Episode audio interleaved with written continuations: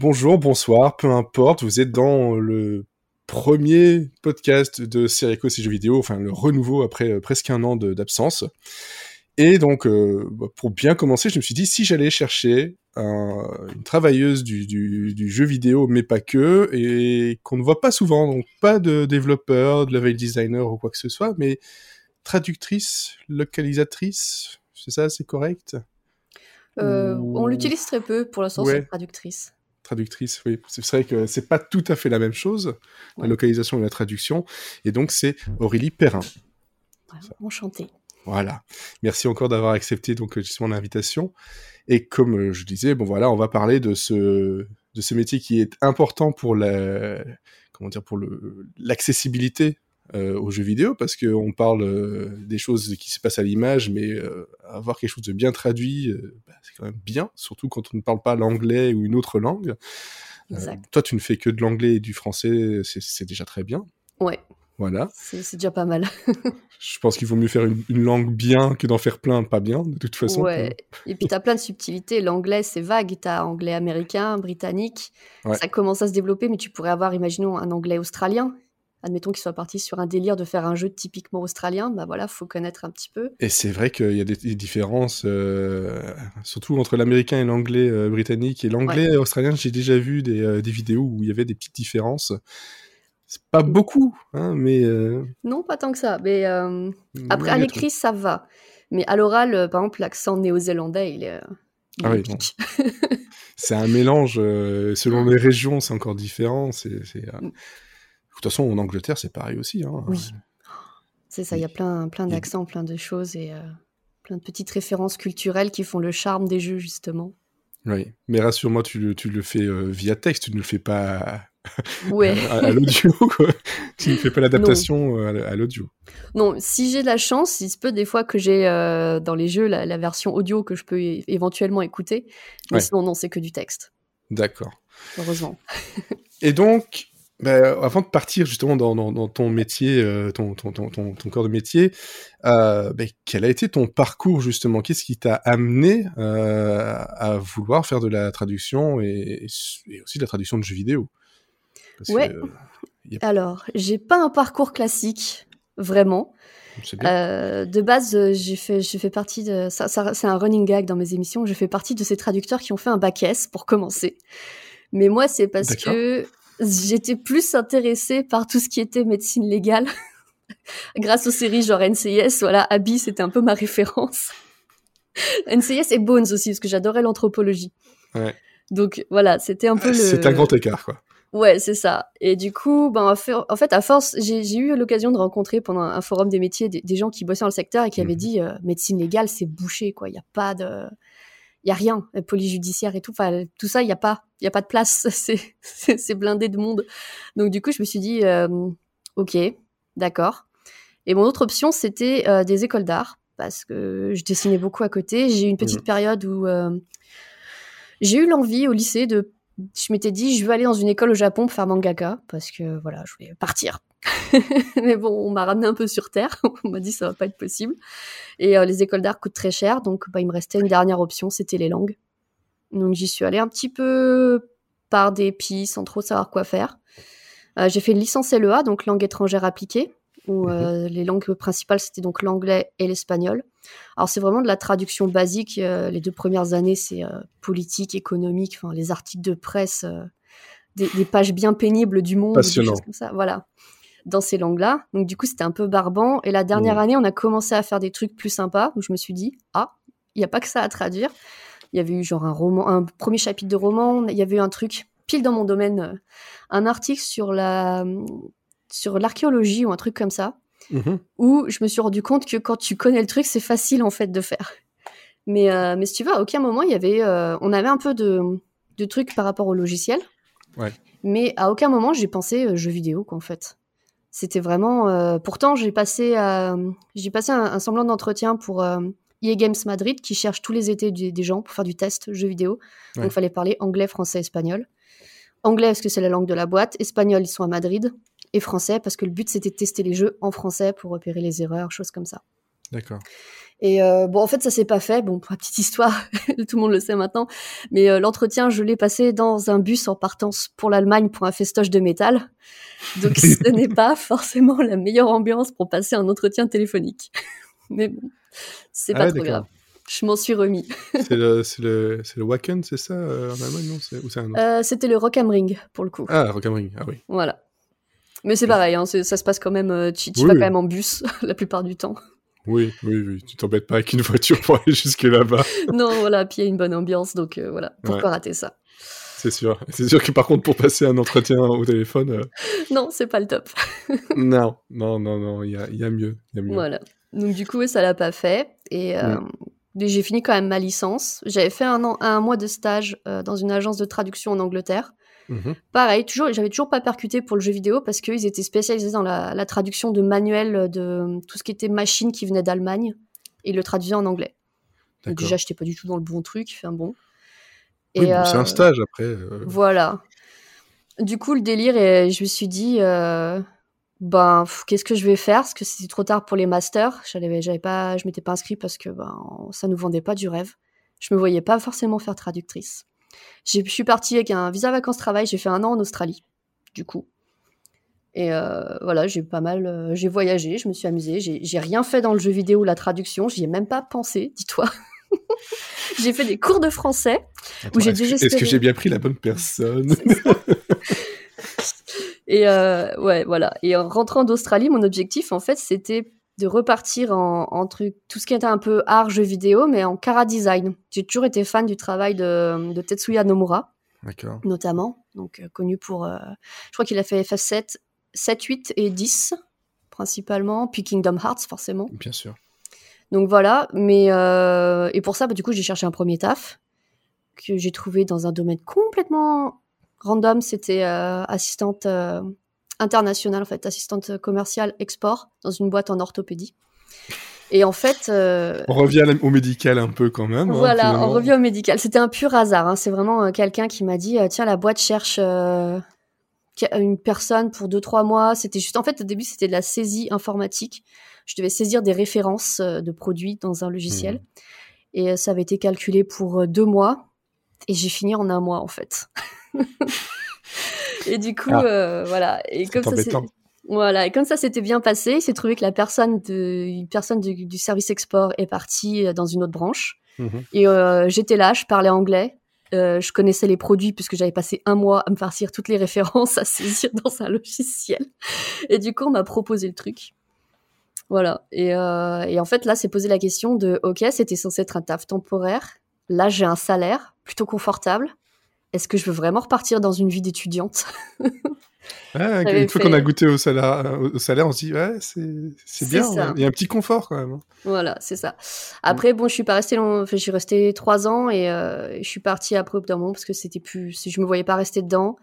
J'avais un peu déménagé, donc je faisais 200 bornes aller-retour par jour pour aller bosser, sans être payée plus. J'étais assistante commerciale, donc j'avais pas le truc. Alors, faire passer en frais réels aux impôts, ça déduit beaucoup. Tu peux couper ça en montage. Mais c'est pas viable sur le long terme. Hein. Niveau tarif, essence, tout ça. Donc, en fait, j'ai réfléchi à ce que je voulais faire. Je m'étais beaucoup formée, à défaut de faire du chara design, en infographie et site web. En autodidacte, j'ai fait quelques formations payées par la boîte aussi, puisqu'il y avait eu des besoins de... J'ai conçu un package d'une boîte de produits que la boîte vendait. Donc, ça m'a quand même servi. Et puis après, je suis partie, j'ai trouvé un moyen de faire des stages, un stage en entreprise auprès d'un web designer, où là, j'ai su qu'en fait, je voulais pas bosser en entreprise, avoir ma propre boîte, c'est ce qui me plaisait le plus. Et par contre, la création de site web, j'étais moyennement emballée. Ça me plaisait pas tant que ça, en fait. Et à force de... Puis je me suis rendu compte, ok, c'est cool, t'es partie 1 an en Australie, t'as fait des études en anglais, tout ça, tu vas créer des sites web en France, qu'est-ce que tu fais de l'anglais en fait? À quoi ça t'a servi tout ça? Et c'est là que j'ai percuté, je me suis dit, mais attends, mais sites web ça se traduit. Puis après, je suis allée plus loin, j'ai fait, mais les applications et les jeux vidéo. Et en fait, de là, je suis partie. Donc là, c'était en 2014 où j'ai commencé à créer ma boîte. Et j'ai cherché à bosser en jeux vidéo, mais ça m'a pris 1 an et demi. Parce que j'avais qu'une licence. Il s'est passé 6 ans entre la fin de ma licence et le moment où j'ai vraiment lancé ma boîte et tout ça. Ah ouais. Donc en gros, j'avais juste pas du tout le profil recherché pour tout ça. C'est vrai qu'un trou dans le CV comme ça, les entreprises se disent mais pourquoi ? C'est ça. Ils se posent des questions, quoi. Surtout quand tu repars dans un truc qui semble ne rien avoir en commun avec tout ça. Ouais. Et ouais, mais bon, à force de patience, de continuer, de chercher à se former, tout ça et tout, j'ai fini par y arriver. J'ai réussi à me caler sur un gros projet. Alors ça va faire partie aussi des trucs que je peux dire et que je ne peux pas dire aussi, c'est que je n'ai pas le droit par mes contrats de mentionner ce projet, ni de le mettre dans mon CV, je ne suis pas dans les crédits, je n'existe pas. Mais je bosse tous les jours dessus depuis 2016. D'accord. Donc ça, c'est le feu. Et j'ai le droit d'acheter le jeu aussi parce qu'on ne me le fournit pas. On a peur qu'on soit responsable de fuite ou de choses comme ça, je pense. Et, alors que c'est pas du tout dans mon intérêt de liker la moindre image de ce truc, mais bon. Donc je suis invisible, je n'existe pas sur ce projet. D'accord.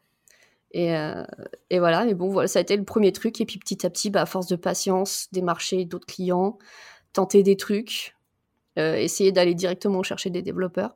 Ça, voilà. Puis j'ai fait mon réseau aussi, j'ai été pas mal active dans un grand nombre d'associations. Ouais. Du coup, ça aide beaucoup. J'ai commencé association de traducteurs, c'était plus simple. Ça me permettait aussi d'être au courant un petit peu de comment on gère une entreprise en tant que traducteur, en fait. Et puis après, je me suis vraiment réorientée. Là, alors, j'aime pas trop le terme présidente ou directrice qui correspond à la traduction littérale de chair. Donc, je vais plutôt dire que je suis représentante de la branche localisation de l'IGDA. Donc, l'IGDA, c'est l'Association internationale des développeurs de jeux, qui est essentiellement basée aux États-Unis. Et il y a une branche qui existe pour la localisation où on essaye de faire des trucs comme à l'époque, un collègue avait lancé les fameuses log jams. Donc, c'est comme des game jams, mais en localisation. Ah oui. Voilà. Bah, sympa. C'est ça. C'est quoi, c'est pareil, c'est 2 jours, enfin un temps donné, un thème. Ouais. Ouais, c'est à peu près, on essaie de faire ça sur 2 jours, donc un week-end. Et en fait, il y a un texte de jeu à traduire. Ouais. Alors assez court, parce que quand un texte fait 2000 mots, c'est à peu près l'équivalent de 10 pages Word. Ouais. Traduit, propre, prêt à publier, il faut quand même une bonne journée de travail, quoi. Ouais. Donc on faisait ça sur 2 jours. C'était assez pour l'organisation, c'est assez compliqué à faire, je peux le dire, parce qu'on va les relancer et du coup c'est galère. Faut trouver des jeux qui soient courts et qui aient pas trop de mots, et si possible qu'on puisse réimporter le texte dans le jeu, le texte traduit, pour voir ce que ça donne et puis tester en conditions réelles, quoi. Ouais, il faut trouver donc des partenaires de développeurs, je suppose, c'est plus simple, quoi. Voilà, mais faut que le jeu soit prêt parce que on se rend vite compte que tout le monde n'est pas au courant de comment ça se passe la localisation.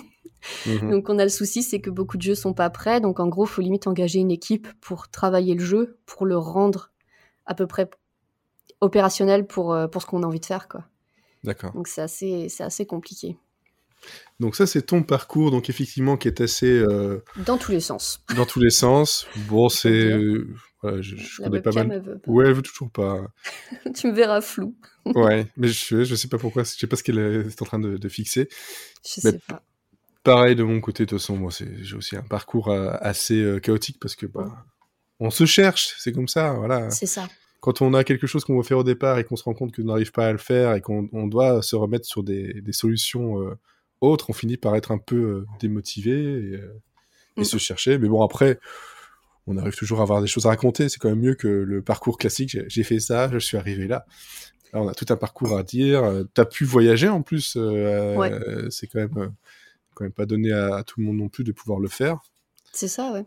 Parce que les visas comme ça travaillent, ils n'entendent pas à tout le monde non plus. Hein, Ouais, j'ai cru comprendre que maintenant, Australie, peut-être Nouvelle-Zélande aussi, ça devient de plus en plus compliqué. Je savais que le Canada, ça l'était déjà.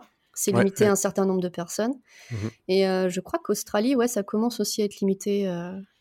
Ouais, c'est de plus en plus compliqué. Il y a peut-être 10 ans, c'était presque la porte ouverte, mais maintenant, il y a des quotas, pas des quotas, mais des limites à respecter. Ça. Quoi. Ça doit être genre... il me semblait qu'il n'y a pas longtemps, c'était genre 10 000 personnes ou un truc comme ça. Ouais, et ça va vite. Hein. Ça va vite parce que c'est pour tout le monde. Quoi, donc, c'est ça. Ça va très, très vite. Ouais, j'ai de la chance. Et c'est vrai qu'en plus de ça, le Canada, maintenant, avec tout le pôle jeux vidéo, ça intéresse pas mal de monde aussi d'aller là-bas. Hein, mais... Je sais qu'ils recrutent au Canada, enfin ils rouvrent un petit peu les visas, mais tu peux y accéder uniquement si tu prends pas la place de quelqu'un sur place, quoi. Ouais, ils sont en train de se se calquer un peu sur le côté américain. Mm. Et je pense que si j'avais bien lu, il faut que tu prouves que tu es le seul à pouvoir faire le travail que une personne vivant là-bas ne peut pas le faire. Ouais. Et donc ça, c'est assez compliqué à prouver, mais bon... C'est ça. Ou alors avoir un employeur mais ça, c'est l'employeur qui doit le prouver, mais c'est vrai que ça devient un peu compliqué. Mm. Un peu compliqué, effectivement. Ouais.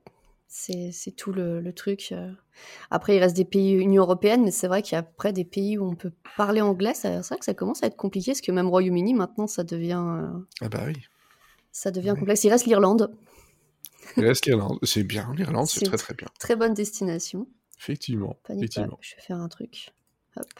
Voilà. Hop. Non, c'est... Non, c'est pas grave. C'est pas très grave. Et donc, par contre, là, c'est ton parcours professionnel, ou en tout cas, études des professions. Mais alors, justement, tu parles, voilà, jeux vidéo, il y a des choses qui t'ont intéressé, niveau design, surtout, voilà, tout ça. Mais est-ce qu'il y a un jeu ou un moment en particulier qui t'a fait te dire, bah, finalement, le jeu vidéo, j'aimerais bien en faire quelque chose quand même. Pas juste jouer, mais travailler là-dedans, ça pourrait être intéressant. Ouais. Mais c'est vrai que j'ai mis du temps. En fait, on me disait, voilà, t'es une fille, donc les jeux vidéo, tu vois, c'est pas pour toi. J'ai eu de la chance d'avoir une PlayStation, mais j'ai eu de la PlayStation, j'étais quoi, fin de collège ou un truc comme ça, parce que ça commençait à être tendance. Mais bon, on m'avait fait comprendre, voilà, t'es une fille, les trucs informatiques, c'est pas pour toi. En plus, t'es nulle en maths. J'ai quand même fait un bac S. Bon, j'ai eu 7 sur 20.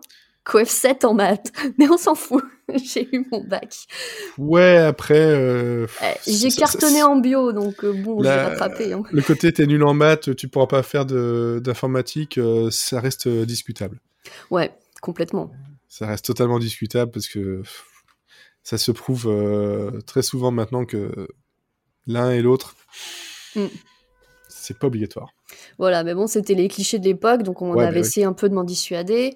En plus, moi, j'étais plus du côté, tout ce qui était dessin, création, donc côté artiste. Donc pareil, artiste, envisage un vrai métier quand même, tu vois. Les gens connaissent le cliché habituel. J'ai tellement entendu ça, tellement. Voilà. Donc du coup, ouais, c'est vrai que c'est quelque chose que j'ai tenté vite fait, mais pas tant que ça. Mais c'est vrai que le seul jeu un des premiers jeux qui m'a vraiment donné envie, c'était Final Fantasy IX, en fait. Ouais. Parce que ça commençait à être les jeux avec les cinématiques, les vraies belles cinématiques. C'était un jeu avec une histoire aussi. Ouais. J'ai commencé mes premiers jeux, c'était quoi ? C'était Spyro. Alors il y a une histoire quand même, mais bon, c'est pas aussi intense, on va dire, qu'un Final Fantasy, quoi. Non, mais bon, effectivement, il y a toujours un truc. Ouais. C'est plus enfantin, c'est plus léger. Ouais, il y avait ça et j'ai fait quoi ? J'ai eu pas mal de trucs. Je pense que mes parents n'avaient pas trop mesuré le truc, mais j'ai pas mal joué aussi à Tekken 3 notamment. C'était vraiment... Il y a toute une période où les parents, un jeu de combat, c'est pas grave, c'est juste des images, c'est pas très très grave. Voilà, non mais c'était drôle. En plus, voilà, je jouais beaucoup pour l'histoire des persos. Mon truc, c'était d'arriver au bout de l'arc narratif. Pour voir la cinématique de fin. Ouais. Donc voilà, moi je trouve que c'était un petit peu des combats en fait. Chose qu'on a perdu un peu maintenant, quoi.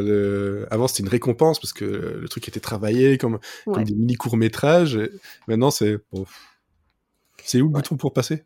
C'est ça, ouais, c'est un peu dommage parce que voilà, c'est vrai que ça faisait tout le charme du truc parce que tu prenais ce perso, tu voyais la cinématique de début à comment il est arrivé dans le tournoi et après t'avais qu'une hâte, c'était de finir tout ça, d'arriver au boss final, de lui remettre une bonne raclée pour enfin voir ce qui se passe avec ce perso à la fin, comment il termine. Et puis, et plus, finalement, te rendre compte que le scénario de Tekken, c'est... Ouais. C'est un peu tiré par les cheveux. C'est écrit sur un bout de table, hein, quand même. C'est ça. Mais bon, ça t'occupe, quoi. Je veux dire, plutôt qu'un bête jeu de combat où t'appuies sur des boutons, c'est ce que j'aime bien dans pas mal de jeux, c'est que t'as un mini-but. Même si, au final, la mécanique reste assez simple, t'as quand même un truc en plus qui te donne envie d'aller toujours plus loin, en fait. Ouais, mais... c'est une récompense. C'est la carotte qui fait avancer, quoi. C'est ça. Mais voilà. Mais le premier, ouais, ça a été FF9. La musique, l'histoire, l'ambiance. Tu t'attaches un petit peu au perso. Puis ouais, c'était bien... Il y avait vraiment un truc recherché, en fait. C'est ça aussi qui me plaisait. Ouais. C'était par rapport à pas mal d'autres jeux auxquels on pouvait avoir accès, c'est qu'il y avait vraiment tout ce côté un peu psychologie où chaque personnage a sa propre quête qui a vraiment un sens avec des vraies questions.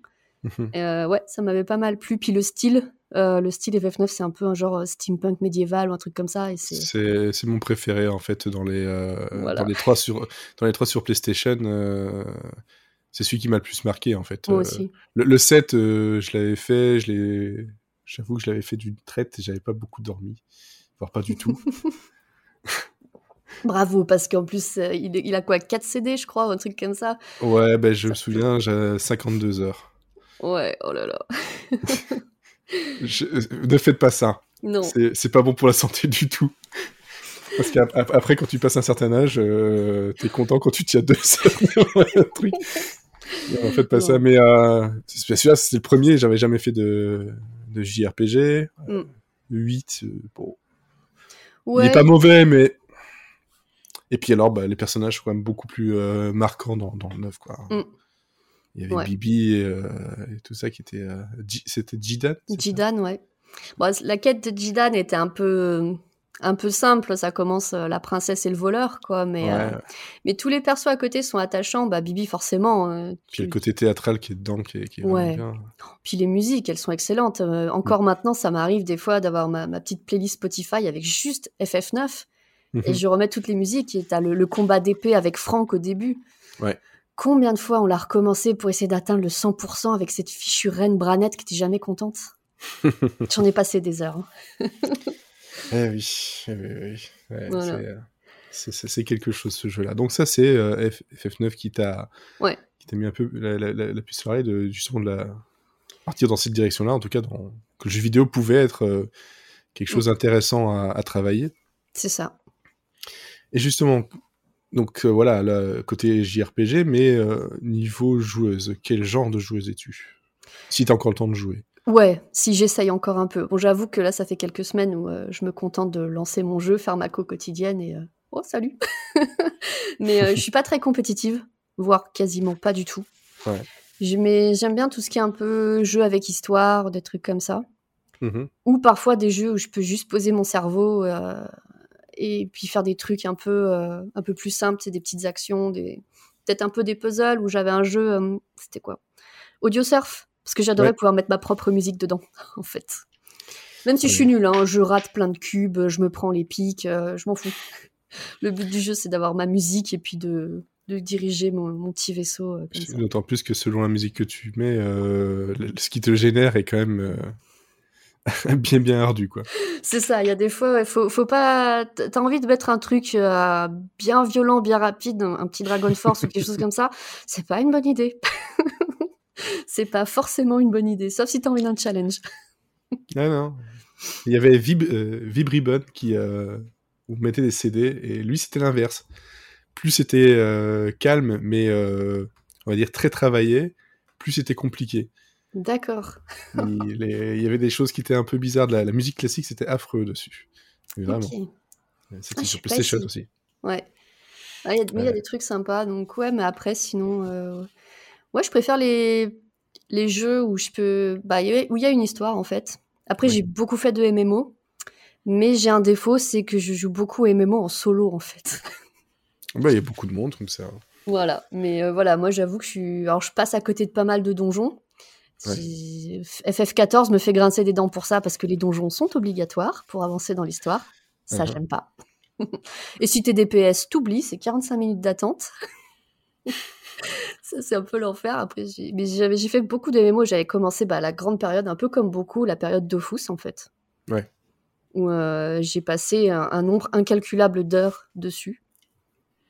Jusqu'à ce que ça devienne compliqué, parce que je jouais avec ma sœur. Et après, je suis partie en Australie, donc c'était un peu galère pour être sur le même fuseau horaire. Un peu, oui. Et puis ensuite, elle est partie en Angleterre, et du coup, elle a changé un peu de serveur. Et à l'époque, tu pouvais encore les serveurs internationaux, tu pouvais gruger et aller tout le monde dessus. Et après, ça a été un peu plus bridé. Et puis, je pense que la hype est un peu retombée aussi. Oui, ça existe toujours, mais c'est vrai que je pense qu'on entend moins parler maintenant. Ouais, puis moi aussi, en termes de jeu que j'aime bien, je pense que j'ai aussi un peu changé au niveau des goûts, des trucs comme ça. Et c'est vrai que du coup, j'ai passé à autre chose. J'avais bien repris avec Neverwinter Online. C'était pas mal. Jusqu'à ce qu'ils changent la mécanique de combat et que mon paladin, j'y arrive plus. Donc que ça m'a saoulée. Je suis partie. Ils ont cassé mon jeu. C'est ça, mais ils ont vraiment changé les mécaniques et je me retrouvais avec mes sorts, j'avais pas fait mon truc comme il faut et ça me prenait la tête de refaire mes ajustements et tout ça, et du coup je me retrouvais à passer plus de temps à taper à la masse qu'à vraiment balancer des sorts. Ouais. Donc ouais, non, j'avais plus la patience, plus trop l'envie non plus. Si tu mettais pas un peu de thune dedans quand même, bah t'avais pas la monture avec plus de 1000 de puissance. Ah là là, le pay to win. Ouais, c'est un peu, voilà, ça m'a un peu saoulée. Du coup, je suis passée. Je comprends. Et là, en ce moment, depuis 2 ans, je suis vraiment sur Elder Scrolls Online. Et c'est un jeu qui m'a compris parce que c'est vraiment un RPG.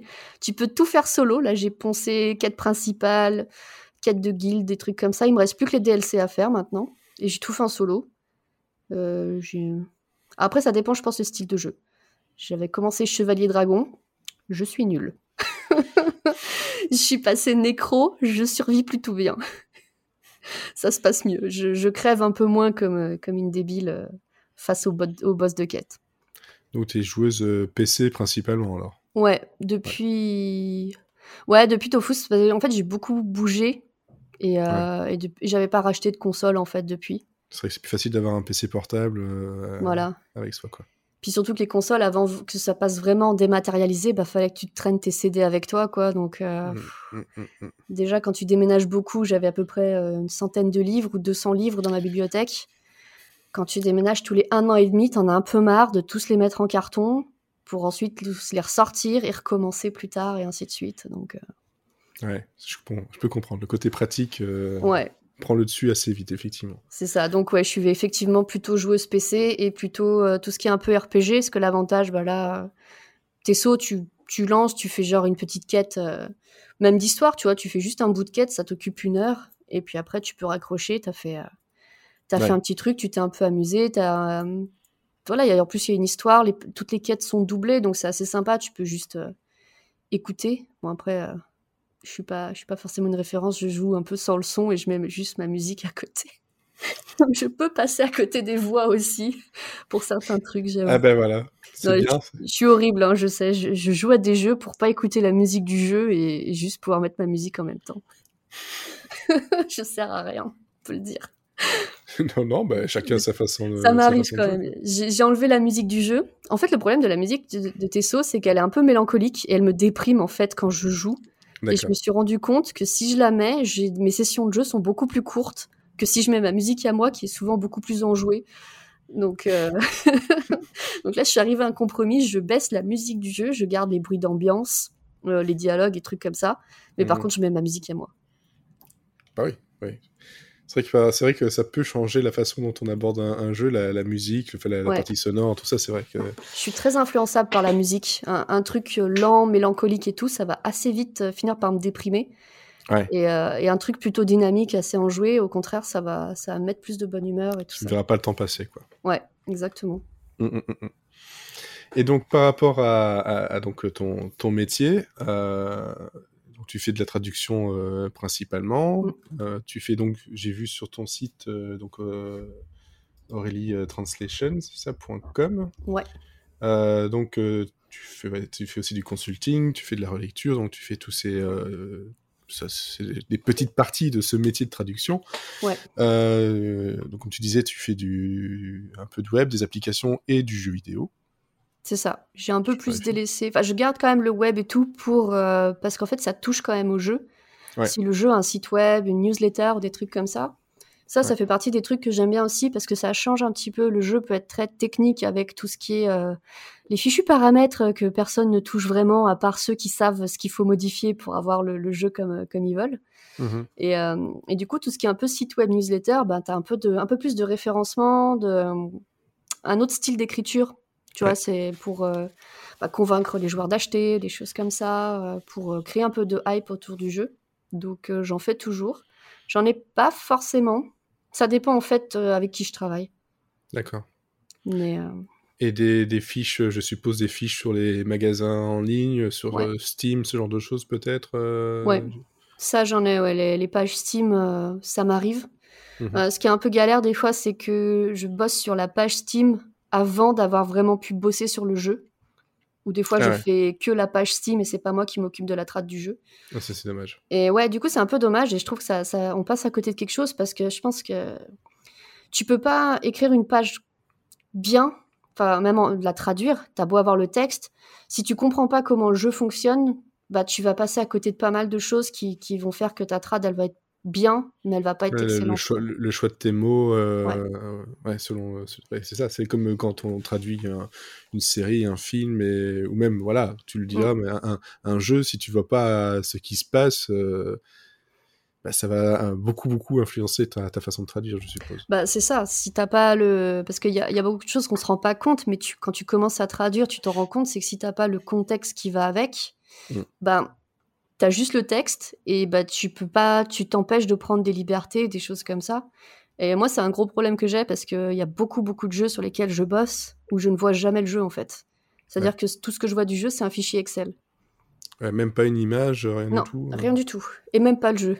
J'ai un gros jeu, on pourrait croire que... Alors, tous les gros studios sont pas comme ça. Non. Mais moi, le plus gros jeu sur lequel je bosse, c'est ça, j'ai aucune info et on pose des questions auxquelles il n'y a jamais de réponse. D'accord. Donc, c'est bien, c'est une bonne ambiance. Voilà. Des fois, on a des retours parce qu'ils ont quand même ce qu'on appelle la LQA, donc c'est l'assurance qualité, le test, dédié uniquement à la traduction. Donc en fait, il y a des gens qui vont jouer au jeu en français et qui vont repérer tous les bugs. Ouais. Ils vont pas... Alors s'ils tombent vraiment sur un bug qui les empêche de jouer, ils vont le signaler, mais c'est pas le but. S'ils ont un bug ou en faisant leur quête, ils passent à travers un mur, c'est pas de le signaler. Eux, c'est vraiment les bugs de texte. Genre, le texte déborde, il y a une faute de frappe, t'as du texte allemand à la place du texte français, des choses comme ça. Les accents ne s'affichent pas, ou ce genre de choses, ça, c'est la LQA. Donc, eux nous font remonter des choses, où nous, on a leur fichier de bug, et en fonction de ce qu'ils nous ont dit, on corrige, on nous renvoie les fichiers et on corrige. Mmh. Mais ça, c'est quand il y en a. Oui, c'est pas toujours le cas, ça dépend de la taille du studio. Ça dépend du budget alloué aussi. Ouais, parce que on peut avoir un gros studio qui n'a pas de budget à allouer à ça. Voilà, puis ça coûte cher, comme je te disais un petit peu au début, quand t'as 800 000 mots, et c'est des budgets par langue, tu frôles les 80 000 euros, des trucs comme ça, des fois. Donc, quand même, quand tu vois le prix d'un jeu, tu réfléchis à combien il faut pour amortir ne serait-ce que la trad, et tu fais « ouch ». Faut en vendre. Malheureusement, il y en a beaucoup qui font ça parce que c'est plus rentable pour eux et c'est vrai que je peux comprendre, ils passent à côté de quelque chose parce que du coup, le public qui vise, c'est que les gens qui maîtrisent l'anglais à différents niveaux au lieu de viser et les gens qui parlent anglais et les gens qui parlent X langues en fait. On a bien vu avec justement, avant d'enregistrer, on parlait de Disco Elysium, ils ont bien vendu, il n'y a pas eu de souci tout ça. Grâce à ces ventes-là, ils ont pu passer à la traduction dans pas mal de langues et je pense que ça a aidé aussi à ce que des personnes finissent par passer le cap parce que, surtout que Disco Elysium c'est, même en français c'est un langage soutenu, c'est pas... Ouais, c'est ce que j'ai vu, il y a pas mal de recherches, apparemment il y a pas mal de jeux de mots, de choses comme ça aussi. Ouais, des références et c'est pas une petite traduction, très franchement. Ouais, non, quand t'as des jeux de mots, des choses comme ça, tu te creuses la tête, quoi, parce que si tu connais le contexte et que ça fait référence à un autre truc du jeu, t'es obligé de t'en rappeler et de trouver un moyen de... en plus, tu peux pas suivre ce qui est fait en anglais parce que des fois ça a aucun sens. Non. Les expressions, on s'amuse souvent à comparer les traductions, des trucs comme ça. Mais quand en anglais tu dis it's raining cats and dogs, tu peux pas dire il pleut des chiens et des chats en français, ça n'a aucun sens. Nous, l'expression chez nous, c'est il pleut des cordes, par exemple, ou tout autre truc.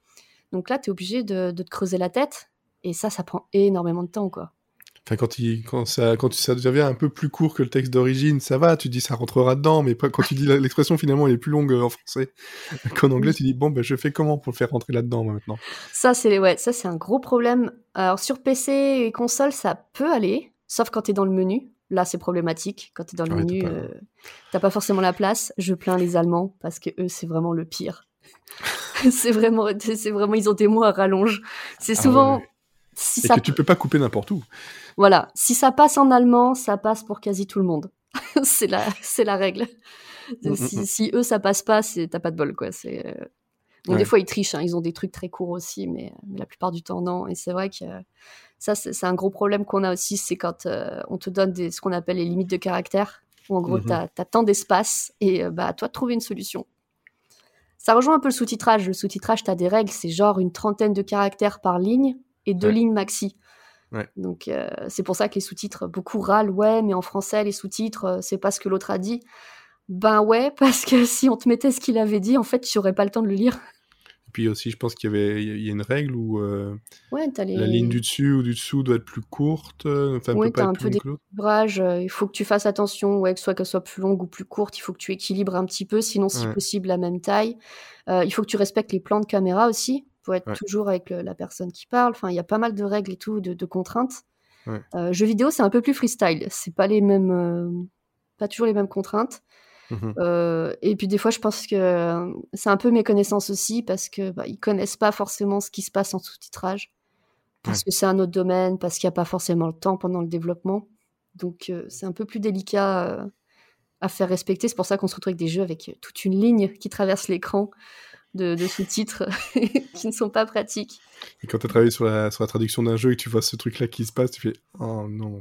Ouais, surtout qu'on le sait pas forcément, parce que nous, c'est vraiment... Ça va encore tomber sur nous, parce que c'est nous qui avons fait la traduction, c'est pas les développeurs. Mais ouais, en plus, on base vraiment sur un fichier Excel, donc si tu veux, le fichier Excel, quand il est bien organisé, des fois, on a des idées de chaînes, des idées de strings, en fait, qui nous disent à peu près... ce que c'est. Des fois, quand c'est bien fait, tu sais que t'es dans le menu, t'es dans le paramètre graphisme, et du coup, tu règles tel truc de graphisme. Mais il y a des fois où j'ai bossé sur un projet où c'était que des chiffres et des lettres, quoi. Ouais. Sur une vingtaine de caractères. Donc, du coup, tu sais pas ce que c'est. T'es là, t'es... Ouais. C'est quoi le dernier jeu où j'ai beaucoup ri dans les traductions, mais je pense qu'eux, ils ont clairement fait du Google Trad. Hein. C'est pas possible autrement. Parce que c'est Ranch Simulator. Ouais. Et dedans, il y a la... balance par rapport à l'argent et là c'était équilibre de la famille en français. Ouf. Oups, c'est pas ce genre de balance, c'est pas celui-là, non. Ouais. Voilà. Et pendant un moment j'étais là, j'ai dit, pourquoi il parle d'équilibre, et puis j'étais balance. Voilà, c'est ça. Et on sent clairement que soit c'est quelqu'un qui a passé dans Google Trad et s'est dit ouais, bah, ça doit être ça. Ouais, ou quelqu'un qui n'avait pas d'infos et qui n'a peut-être pas eu réponse à ses questions. Je pense que vu le jeu, ils doivent pas être beaucoup dessus non plus, donc ils doivent pas avoir beaucoup de budget, donc c'est le problème. Des fois quand t'as pas de budget, je pense qu'il vaut mieux faire l'impasse sur la localisation plutôt que de tenter un truc Google. C'est vrai que parfois, surtout que ce genre de jeu-là, t'as pas non plus des textes à rallonge, des choses, des histoires à comprendre. Tu peux faire l'effort. Ouais. C'est ça. Voilà, surtout qu'avec la trad auto, on va arriver à des pièges bientôt. C'est par exemple tout simplement home, qui est basiquement une maison, la maison, le foyer en anglais. Ouais. Sauf que sur les sites, c'est la page d'accueil. Ouais. Et il y a de plus en plus de sites qui ont la mention home en page d'accueil. Et du coup, ça commence à s'enregistrer pour la trad auto que home égale accueil plus que maison, en fait. Sauf que le jour où tu veux traduire home par maison, ben voilà, tu peux te faire avoir, en fait. Ouais, c'est ça, c'est assez dangereux, effectivement. Ouais. Et par rapport à une traduction on va dire classique, moyenne, combien de temps ça peut prendre? Parce que j'ai l'impression que voilà, tu ne peux pas dire quel est le jeu ou quoi que ce soit, mais ça fait déjà quelques années que tu es sur un jeu. Ouais. Mais je suppose que tu n'es pas non plus dessus à 100% à plein temps. Non, parce que c'est surtout des mises à jour, en fait. Maintenant que l'essentiel du jeu a été traduit, j'ai plus que des mises à jour, des petites mises à jour régulières. En fait, c'est par vague, surtout maintenant avec le dématérialisé. Avant, c'était plus, t'avais un jeu, tu bossais dessus pendant plusieurs mois, et ensuite, il était livré, et il fallait trouver un autre jeu sur lequel bosser. Maintenant, quand t'as des jeux qui ont souvent des mises à jour, qui sont installées dans le temps, des choses comme ça, bah, du coup, quand le jeu se lance, tu fais la grosse partie, donc ça t'occupe un bon bout de temps. Et après, c'est des petites mises à jour qui reviennent, c'est hyper saisonnier. C'est simple, ça suit les événements de Noël, Halloween, jour de l'an, printemps, été, automne. Surtout si ce sont des jeux massivement en ligne, je suppose. Ou du jeu mobile aussi, où tu peux avoir des promos, des soldes à peu près à tous les événements, au Nouvel An chinois par exemple. Ça revient souvent. Donc, après, pour la durée, ça dépend. Le problème, c'est qu'il faut toujours qu'on fasse toujours plus vite, le moins cher possible, et avec une top qualité.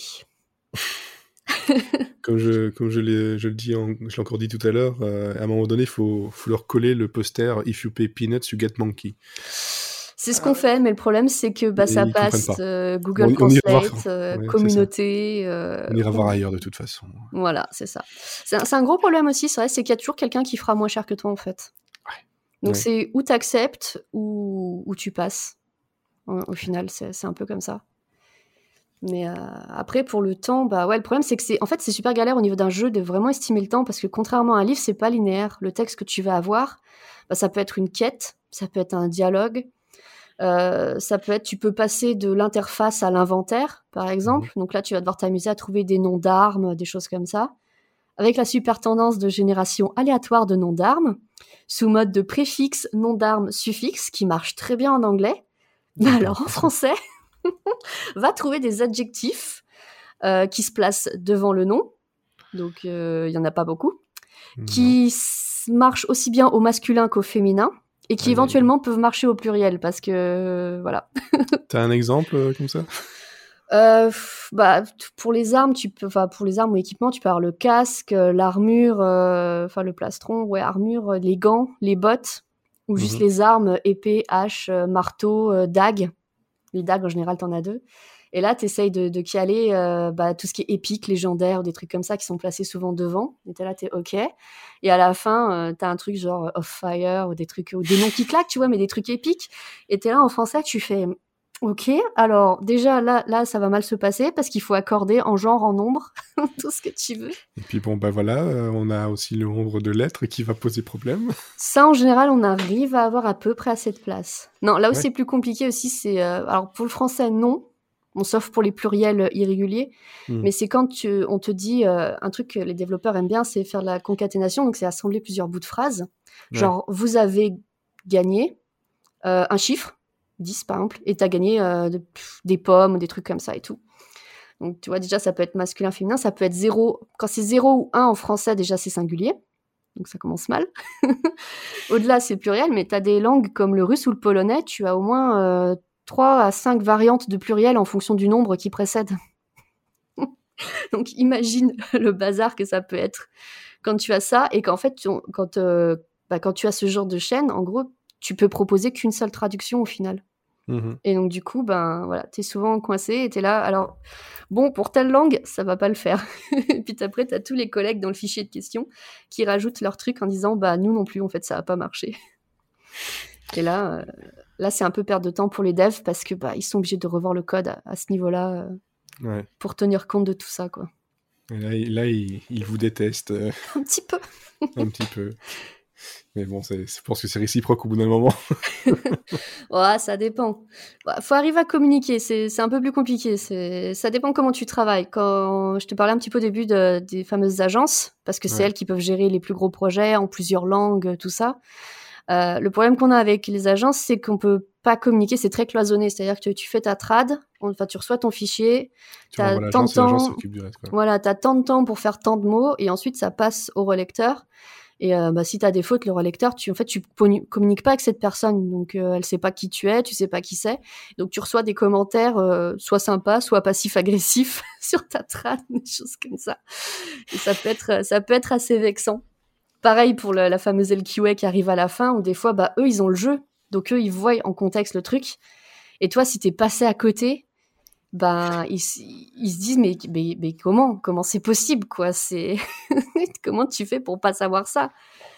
C'était un collègue que j'ai, je ne lis pas l'écran, voilà, c'est ça, un collègue que j'ai interviewé récemment qui bosse qui est spécialiste QA, LQA du coup, et il avait bossé sur il disait sur un Spyro où à un moment il y avait le village, c'était Cheetah, et si t'as la ref, Cheetah c'est le nom en fait d'un chimpanzé dans Tarzan. Oui. Et donc, ça avait été traduit à la base comme le village des chimpanzés. Sauf qu'en réalité, cheetah en anglais, c'est un guépard. Oui. Donc, pas tout à fait la même chose. Et du coup, lui, en test, il a vu ça. Le traducteur avait traduit par chimpanzé parce qu'il pensait que c'était ça, cheetah, le chimpanzé, tout ça. Il n'avait pas d'infos, pas d'images. Et ouais, ça arrive en LQA, le mec arrive dans le village des chimpanzés, il voit des guépards partout. Et là, t'es OK, bon, il y a un problème. Je les plains parce que des fois, ils doivent voir passer des choses affreuses tellement on n'a pas d'infos, quoi. Ah bah oui, mais ça, c'est comme ça que le métier malheureusement est fait, quoi. Et sur quel jeu t'as travaillé que l'on peut déjà trouver, sur lequel tu peux parler un peu dernièrement? Un récent qui a été assez épique. Alors là, c'était en direct. Alors, c'est un collègue qui m'a contacté. Le jeu s'appelle The Companion. Tu incarnes un petit loup renard blanc et tu essayes de découvrir un peu l'histoire qui est arrivée, tout ça. Mm-hmm. Il est sur Steam, il est sorti un peu moins de 2 semaines. Ah bon? Ouais, Studio 46. Je me permets de chercher directement parce que moi, les seuls jeux que j'ai vus sur lesquels tu as bossé, c'est ceux que tu as mis sur ton site. Ouais, il y en a très peu. Ils datent. Ah oui, d'accord. Je vois maintenant. Ouais, c'est sorti le 13 mai. Le 13 mai, voilà. Donc, c'est un collègue qui m'a contacté. Et du coup, là, on a en fait bossé en direct avec... c'est un seul développeur. Il a tout fait en solo. Bon, il a sous-traité certains trucs à d'autres personnes. Je suppose, oui. Mais l'essentiel du jeu, il a fait ça en solo. Et donc, du coup, on avait ce jeu à traduire. Donc là où c'est intéressant, quand tu bosses en direct avec des devs, c'est que déjà, tu as accès au jeu. On a eu des clés Steam. Donc, on a pu tester le jeu pour voir un petit peu et tout. Et ça, c'était essentiel. C'est le luxe. Ouais, c'est le méga luxe quand tu peux tester. Alors, sur mobile, ça va, parce que des fois, les jeux sont accessibles avant. Donc, des fois, tu peux télécharger l'appli mobile et jouer en anglais. C'est pas trop un souci. Mais les jeux Steam ou des fois même les jeux consoles, c'est quasi impossible. Tout le monde veut pas donner des clés. Des fois, les clients ne fournissent pas le jeu du tout. Ils ont peur des leaks. Ouais. C'est vrai que ça s'est déjà vu quand même pas mal, donc on peut pas non plus leur en vouloir. C'est ça. Mais bon, on signe quand même des NDA et tout qui sont assez... pour qu'on nous empêche déjà de dire sur quel jeu on a bossé. Des fois, on peut même pas dire pour quelles agences on a bossé. Donc, bon, à un moment donné... voilà, quoi. Je mets quoi sur mon CV? Ah bah en fait, c'est un jeu de devinette. Tu essayes de faire deviner sur quel jeu tu as bossé sans trop en révéler. Et voilà, quoi. Après, c'est une petite industrie. Ils savent tous les gros projets, qui a décroché le projet. Mais du coup, pour les jeux indés, c'est beaucoup plus cool parce que tu es vraiment en contact avec les devs. Donc, tu peux vraiment leur poser des questions. Tu peux vraiment savoir ce qui leur est passé par la tête pour faire ça. Tu vois, tu peux vraiment échanger et tout. C'est beaucoup plus proche. Et donc, du coup, là, le jeu, on a pu le tester. Tu peux aussi avoir pas mal d'infos parce que c'est vrai que des fois, on a vraiment rien. Alors que des fois, avec un dev en direct, tu peux plus facilement leur dire tu veux pas me faire, je sais pas, un guide de style. Donc, c'est juste expliquer la base...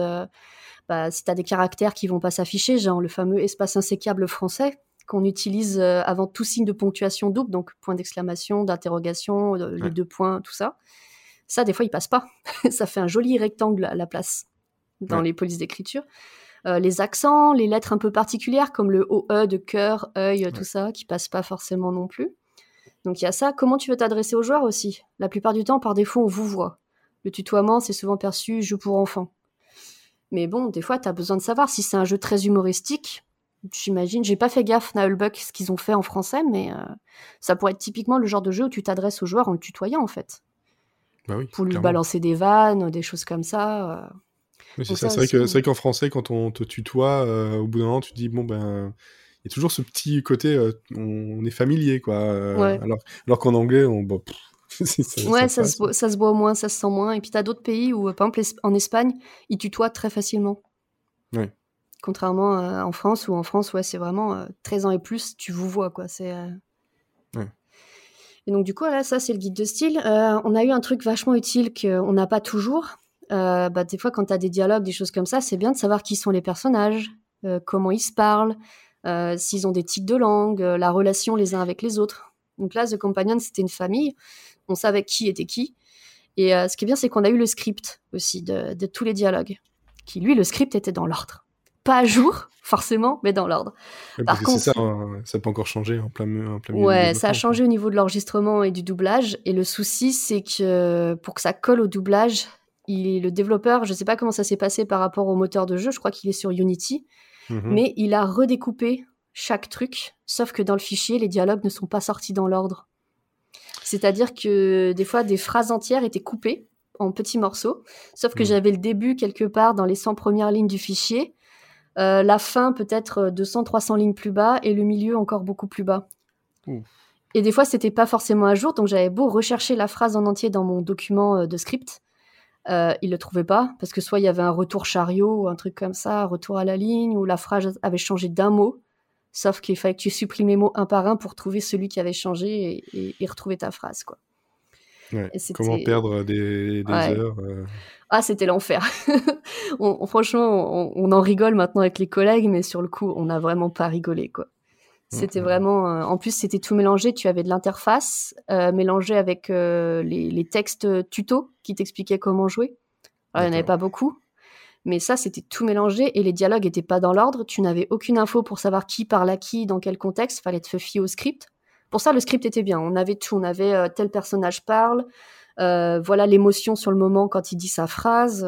C'était vraiment super. Mais par contre, ouais, c'était... tu passais 2 fois plus de temps qu'une trad normale sur des dialogues. Et voilà, quoi. Mais là où c'était cool, et c'est ça qui est bien quand tu bosses avec les devs indés aussi, c'est qu'il était super réactif. Donc, quand j'ai eu fini de livrer... ce calvaire qui était ma traduction. Et je crois que le lendemain, il l'avait déjà chargé dans le jeu. Et donc, nous, on avait. Donc, j'ai pu jouer, en fait, au jeu en français avec ma trad. Du coup, j'ai ouvert mon logiciel de trad sur mon 2e écran. Et dès qu'il y avait une phrase qui me plaisait pas, je faisais pause. Et j'allais la chercher dans mon fichier. Et je la corrigeais, en fait. D'accord. Et quand tu dis logiciel de trad, tu... c'est souvent Excel, je suppose, ou c'est on rarement... a des trucs un peu plus évolués qui que les développeurs peut-être n'ont pas conscience. J'ai discuté avec pas mal d'entre eux et souvent ils me disent tout fiers on va développer notre propre outil pour la traduction. Oui, mais ça existe déjà. Mais il y en a plein. Et tu sais pas comment ça marche la traduction. C'est bien, ça part d'une très bonne intention. Mais en fait, nous, on a des trucs super puissants qui sont ce qu'on appelle les mémoires de traduction, c'est-à-dire que chaque phrase que tu as en anglais, tu as une traduction en français qui est associée. Et quand ça se répète, je pense les noms de sorts par exemple, bah du coup le logiciel te la recolle automatiquement et t'as juste à changer les mots et les variables qui changent en fait. D'accord. Et si des fois t'as déjà enregistré genre feu, froid, foudre, glace, tout ça, tu les as déjà enregistrés indépendamment dans le fichier, il va automatiquement aussi les remplacer. T'as juste à vérifier que c'est bien ça et tu passes à la suite et tu gagnes un temps monstrueux. Ouais. Donc ça déjà, puis ça te permet genre tu reprends le jeu. Ça fait 1 mois que tu n'as pas touché au fichier, et tu te rappelles plus comment tu as traduit telle phrase, bah, le logiciel il te le retrouve, quoi, en fait. Oui, parce que je suppose que, malgré tout, il y a souvent des traductions qui reviennent tout le temps les mêmes, et ça sert à rien de réinventer la roue, quoi. C'est ça, et puis des fois, tu as peut-être trouvé un nom super classe pour une arme, l'arme, elle réapparaît je ne sais combien de lignes plus bas, bah, tu vas pas remonter pour vérifier comment tu avais traduit, le temps que tu perds pour essayer de retrouver ça, c'est impressionnant, quoi. Et là, du coup, c'est le deuxième outil le plus utile dans nos logiciels, c'est ce qu'on appelle la base terminologique ou tout simplement le glossaire. C'est-à-dire que chaque fois que tu as des noms de personnages, des noms de villes, d'armes, tout terme qui peut revenir souvent et qui peut être assez important, bah, tu vas enregistrer une traduction directement. D'accord. Alors, ça peut être soit tu gardes l'anglais parce qu'on t'a donné comme consigne de ne pas le traduire, ou soit tu as dû adapter genre les noms de Pokémon, t'imagines si tu devais traduire ça et qu'à chaque fois que tu as un nom de Pokémon qui revient, tu es obligé de te rappeler comment tu l'as traduit. Bonjour l'enfer. Ça j'avais vu, je sais plus comment il s'appelle, j'avais vu dans un magazine JV, je crois qu'il parlait, c'était un gars qui avait qui s'était occupé de ça. Ouais, c'est possible. Je sais qu'il y a un article Libération, je crois, qui avait... Ouais, j'avais vu ça dans le Mac JV, mais peut-être qu'il y a d'autres ailleurs, oui. Ouais, c'est un article qui commence à dater, je crois que c'est Libération, qui avait... interviewer un des traducteurs des deux premières séries de Pokémon, je crois. Les 150 premiers, c'est sûr. Du coup, tu as sur le site, tu peux cliquer sur chaque Pokémon et tu as le nom en français. Je crois que tu as le nom original en japonais. Ouais. Et tu as l'explication du traducteur sur comment ils sont arrivés à ce nom-là, en fait. D'accord. Et comment ils ont bossé et tout. Et ça, c'est... Quand tu le peux, ça, c'est vraiment des conditions de travail idéales. Bon, après... pour la franchise Pokémon, c'était super strict vu que c'était un peu destiné à un public enfant. Ils ont dû faire ce qu'on appelle back translation, c'est-à-dire qu'ils ont dû traduire les noms et ensuite ils ont dû les retraduire. Alors, je crois qu'ils ont travaillé depuis le japonais, donc ils ont dû les retraduire en japonais à peu près pour expliquer leur choix et demander validation aux créateurs. Ben oui, parce que tu peux pas faire n'importe quoi, c'est sûr, surtout sur un jeu pour enfants. C'est ça. Contrairement à Dofus où là tu peux. Ils se sont permis certaines choses en français qui devaient bien s'amuser à traduire après dans les autres langues. Ouais, franchement, en allemand surtout. Ça va être un objectif, c'est d'essayer de retrouver, si possible, ces traducteurs-là. J'aimerais vraiment les rencontrer pour savoir comment ça s'est passé pour eux. Ouais. Parce que les références et les jeux de mots, mais comment ils ont pu faire ça ? Enfin, je sais pas, j'aimerais vraiment le savoir parce que c'est vraiment... Surtout qu'il y avait des références qui étaient quand même très, très sous la ceinture très souvent. Oh ben, toujours les équipements, la fameuse cape haute ou des trucs comme ça, tu vois. Il y avait les pénis, je crois aussi, je sais plus. Il y avait plein de trucs. Ouais, non, c'est...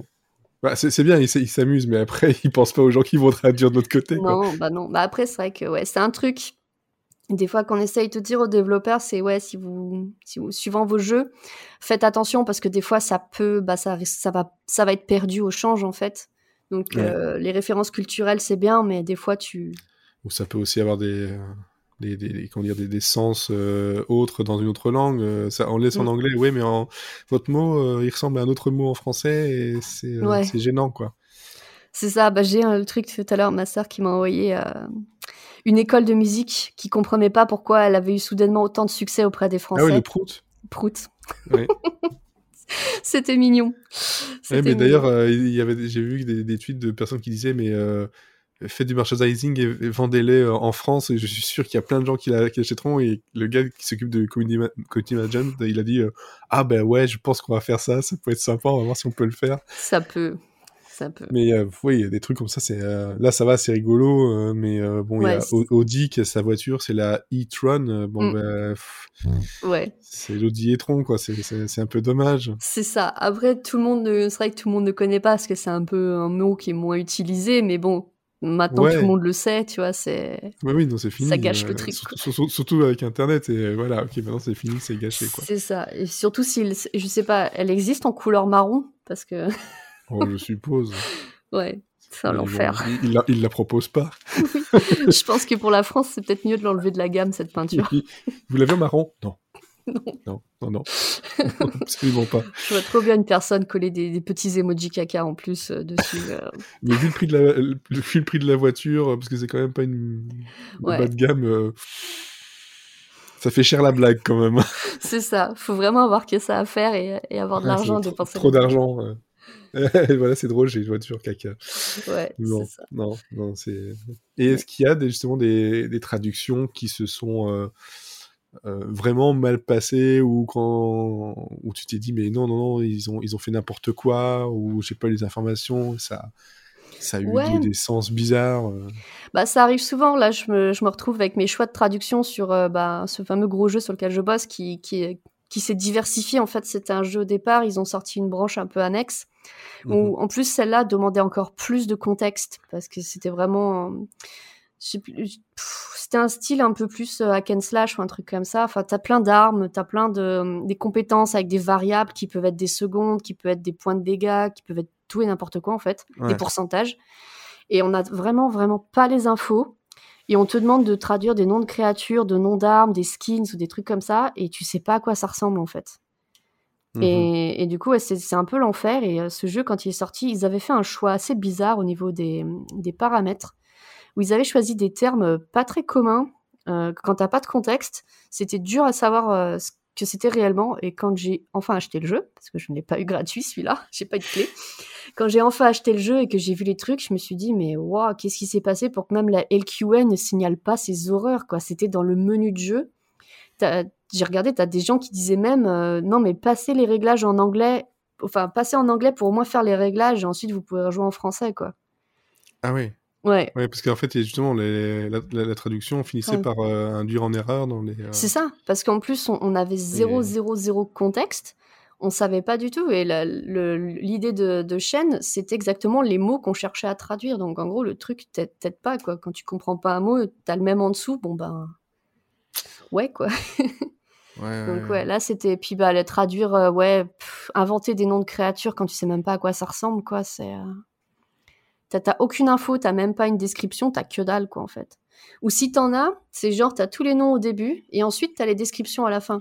Sauf que, quand t'as 100 lignes ou 400 lignes, va te refaire des zigzags comme ça pour te rappeler...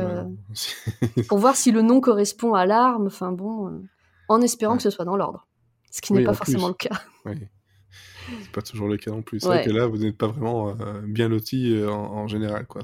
C'est ça. Et là, c'est plutôt ça le point commun, c'est qu'en général, il n'y a pas de contexte et c'est pas bien fichu. Et, et c'est le Saint Graal quand il y en a un qui a réussi à faire quelque chose d'un peu correct.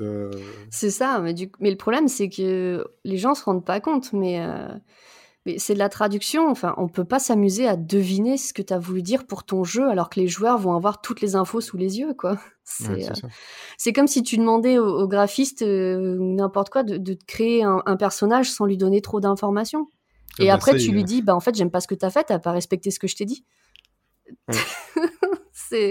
C'est ça, mais dans la série Mythic Quest sur Apple TV+, dernièrement, il y a une scène comme ça où il dit, ben oui, tu me fais ça, et puis voilà, mais comment ? Tu le fais, je sais que tu peux le faire. Ouais, voilà, c'est ça. Et puis après, il lui donne quelque chose, et il fait, mais c'est absolument pas ce que j'ai demandé. Mais vraiment, mot pour mot. C'est ça, bah ça, c'est mon quotidien, tu vois. Sur certains jeux, c'est exactement ça. Ouais. T'as pas d'infos, t'as rien.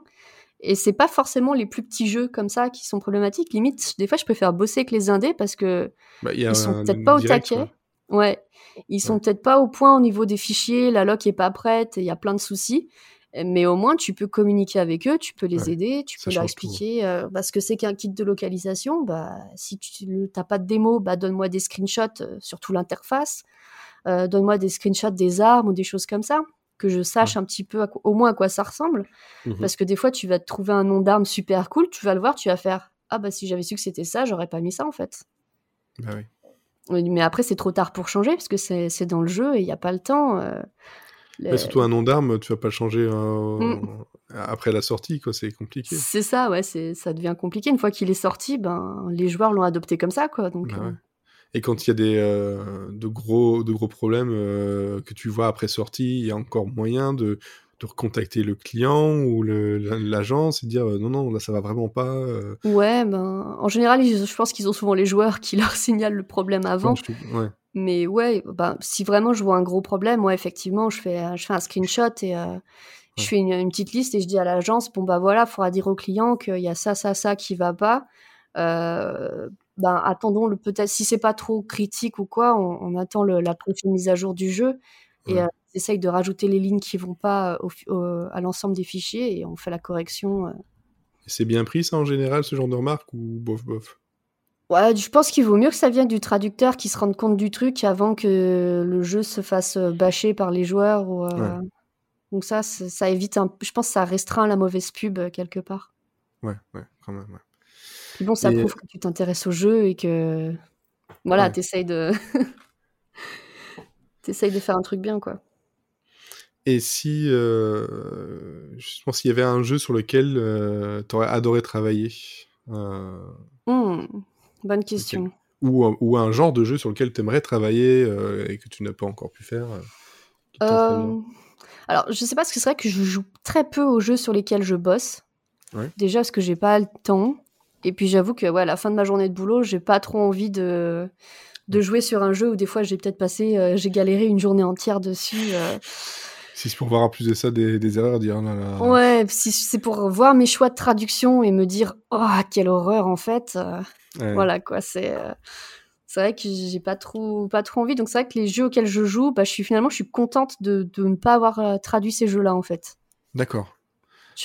Au pire, ça me permet d'apprécier le travail des collègues et de choper des idées de traduction si je vois des trucs sympas, des choses comme ça. Je me fais des petites notes des fois, pas toujours, hein. Des fois c'est un screenshot qui se perd dans mon dossier de screenshot et que je redécouvre 3 mois plus tard, ou des choses comme ça. C'est trop tard.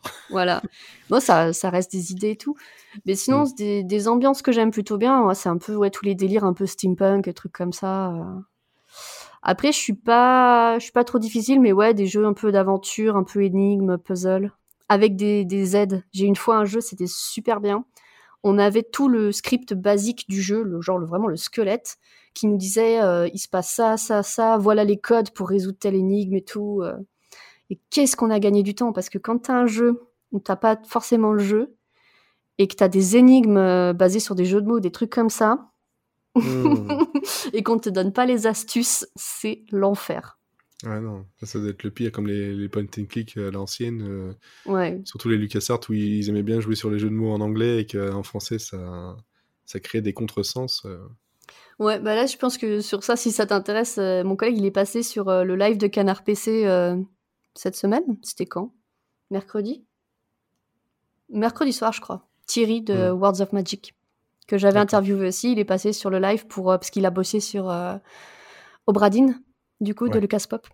Donc, C'est sa spécialité, les point and click. Et il a fait des... Il a beaucoup, parce que ça fait 23 ans maintenant qu'il est dans le milieu. Donc, il a bossé sur les LucasArts, notamment. Je pense qu'il a dû bien s'amuser. Surtout qu'à l'époque, c'était pas comme maintenant. Donc... Ah, mais non, c'est sûr que maintenant, avec Internet, ça va quand même, c'est quand même facilité niveau communication. C'est ça, puis recherche aussi. Ah oui, recherche. Oui, moi, j'admire les gens qui bossent. Déjà, les devs qui ont des idées de jeux comme Civilization ou Europa Universalis ou des trucs comme ça, qui sont mais pointus niveau. Enfin, ils sont allés chercher des trucs que même toi, tu connais pas forcément.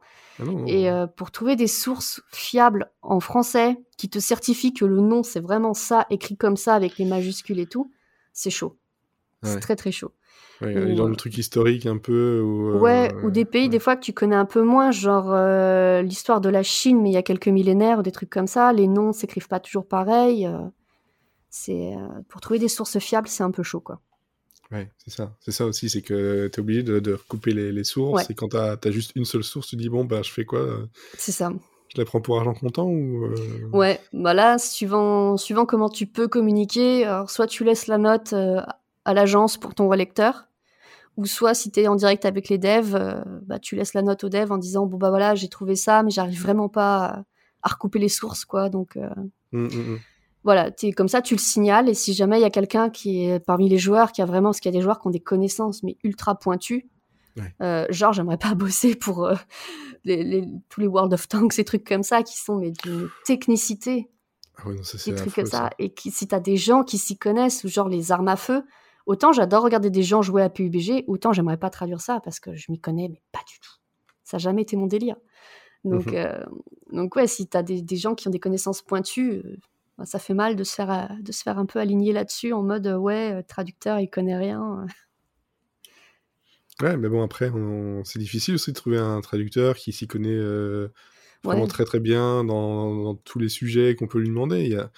On peut pas dire, je pense pas qu'il y ait un traducteur pour chaque niche de sujet. Non, après tu peux un peu te spécialiser. Moi je sais que si je peux avoir, alors j'en fais pas trop parce que c'est des franchises. Ouais. Mais après, ça dépend les passions que tu as à côté. Si tu t'y connais en sport, par exemple, bah, ça peut vachement aider. Moi, je sais que je regarde énormément de Formule 1. Ça fait plus de 20 ans que je regarde de la Formule 1, des trucs comme ça. Donc, le vocabulaire est un peu intégré, en fait, si tu veux. Donc, les premiers sous-titrages Netflix m'ont beaucoup fait grincer des dents parce que j'étais là, mais c'est pas le vocabulaire qu'on utilise. C'est pas bon. Mais ça... Voilà. Netflix et même sur certains DVD, des choses... où on sent que la personne a traduit ça de façon très littérale et parce que soit elle n'a pas eu le temps, soit elle n'a pas la connaissance. C'est ça. Moi, je ressors toujours le même exemple. C'est dans How I Met Your Mother, dans les, je crois que c'est les premières saisons, où à un moment donné, ils parlent des... le groupe les Four Tops. Et c'est traduit en dessous, c'est traduit dans les sous-titres, les 4 sommets. Ok. C'est un nom de groupe, on le traduit pas. Ils auraient dû avoir peut-être un peu la puce à l'oreille parce qu'il y avait des majuscules. Oui, voilà. Et puis ça, si t'as un doute, genre tu lances la recherche avec les guillemets dans Google et en général, ça te ressort quand même pas mal de trucs. Bah ouais, et je crois que dans ce même épisode-là, c'est 2 fois des noms de groupe. Et donc la personne ne connaissait pas le groupe, c'était Cheap Trick. Et donc, c'était un coup facile. Non, c'est pas un coup facile, c'est un groupe de rock. Mais bon... Ouais.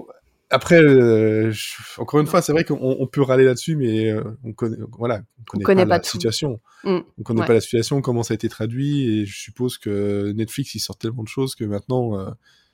puis c'est pas très bien payé, le sous-titrage. Mais surtout, comme je disais, j'ai vu ça dernièrement, plein de personnes qui faisaient la pub d'un site dont je me rappelle même plus le nom, où en gros, tu t'inscris et tu traduis, t'es payé, je sais plus combien le mot, et... Bah, c'est un risque, quoi. Ouais, mais le problème qu'on a maintenant, c'est que les gens se contentent de qualité à peu près potable. Le à peu près potable, tant que ça reste passable, que ça les empêche pas trop de faire quoi que ce soit ou de comprendre, ils s'en fichent, en fait. Ouais, ils vont laisser l'utilisateur faire le QA, quoi. C'est ça.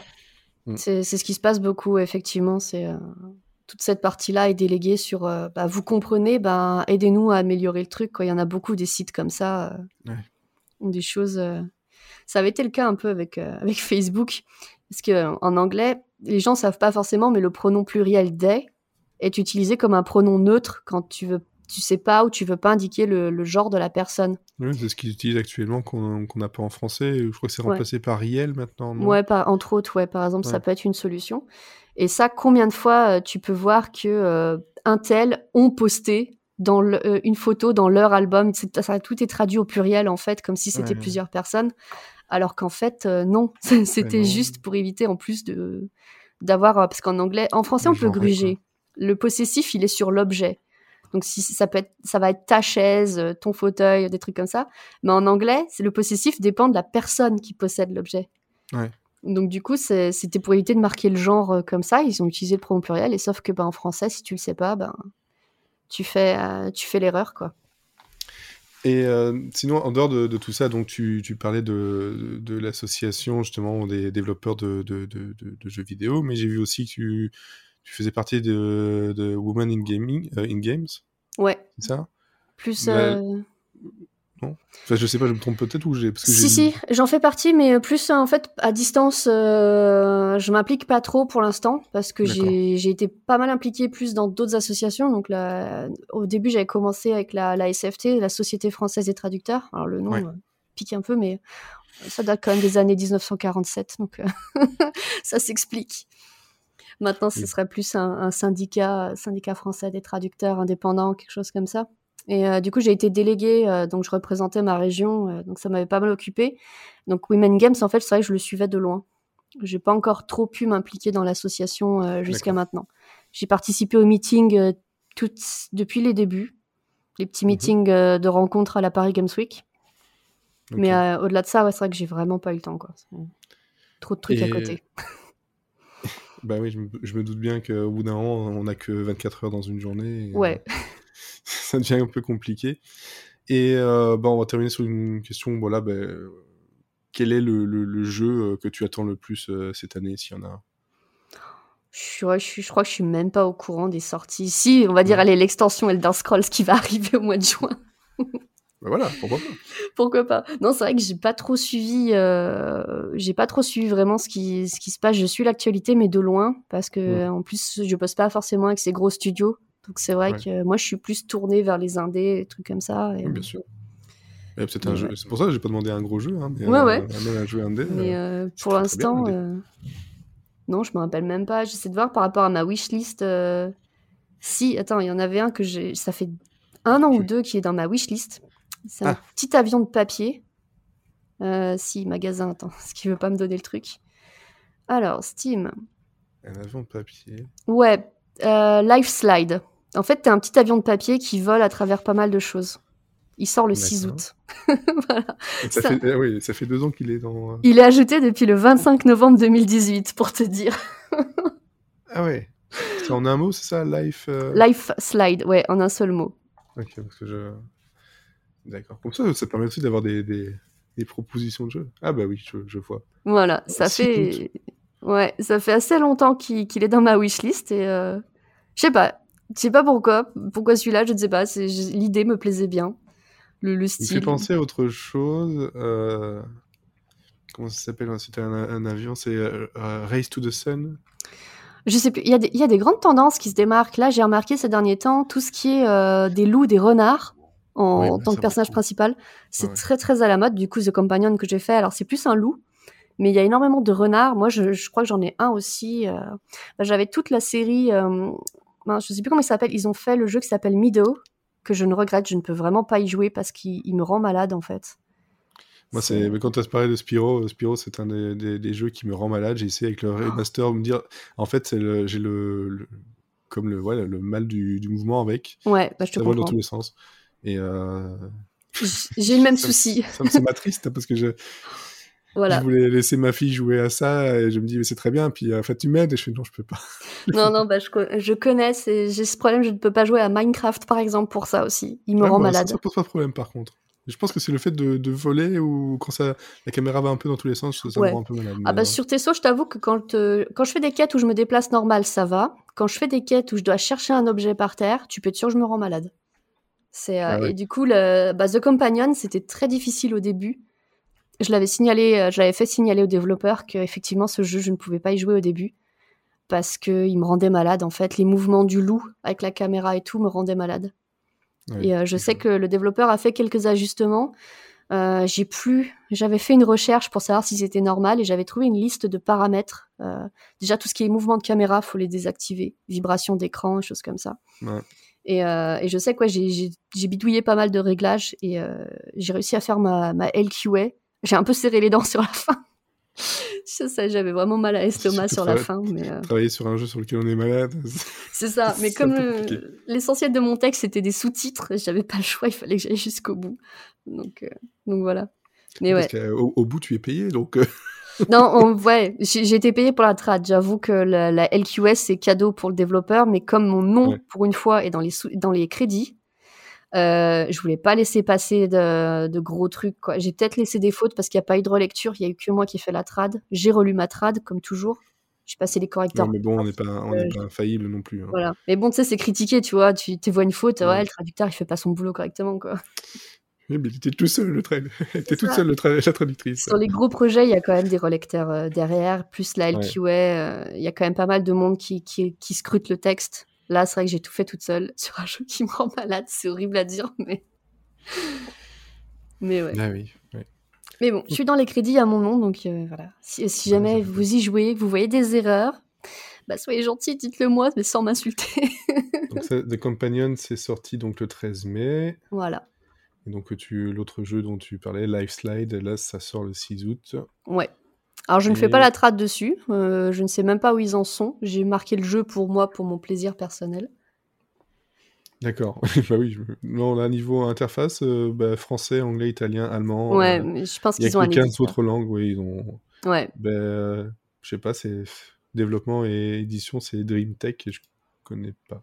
Moi non plus, je connais pas spécialement après, j'avoue que je suis encore...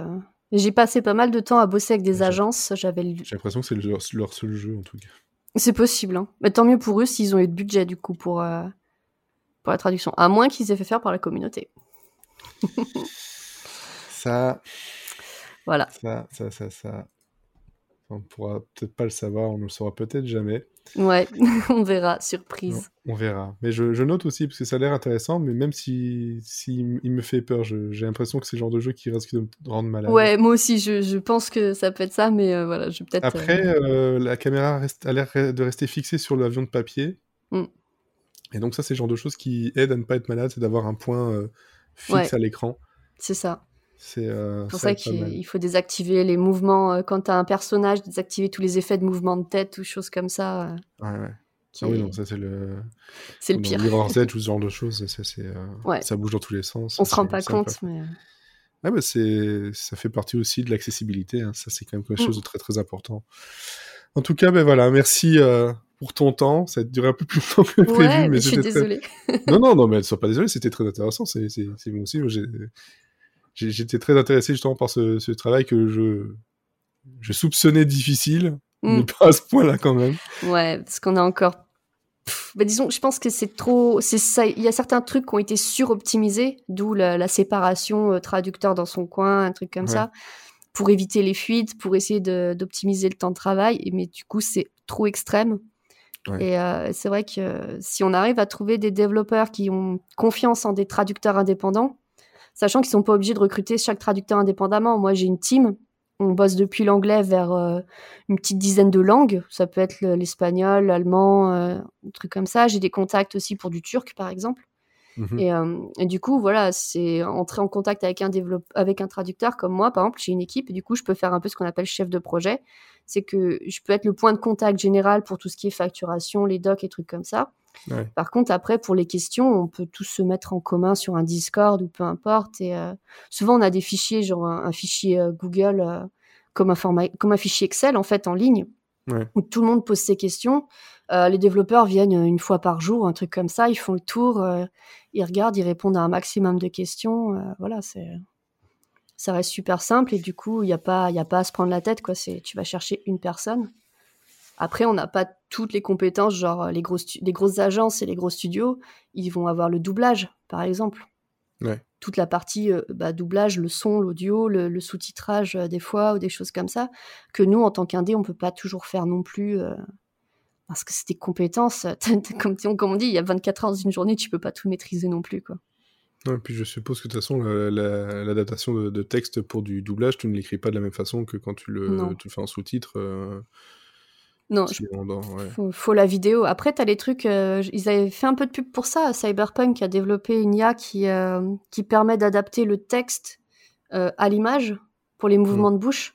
Mmh. C'est vrai que ça peut faciliter un peu le doublage pour certains trucs, parce que jusqu'à maintenant, c'était l'inverse qui se produisait.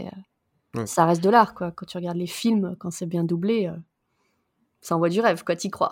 Oui, c'est ça. Et ça aussi, de toute façon, c'est pas un métier qui a que des facilités.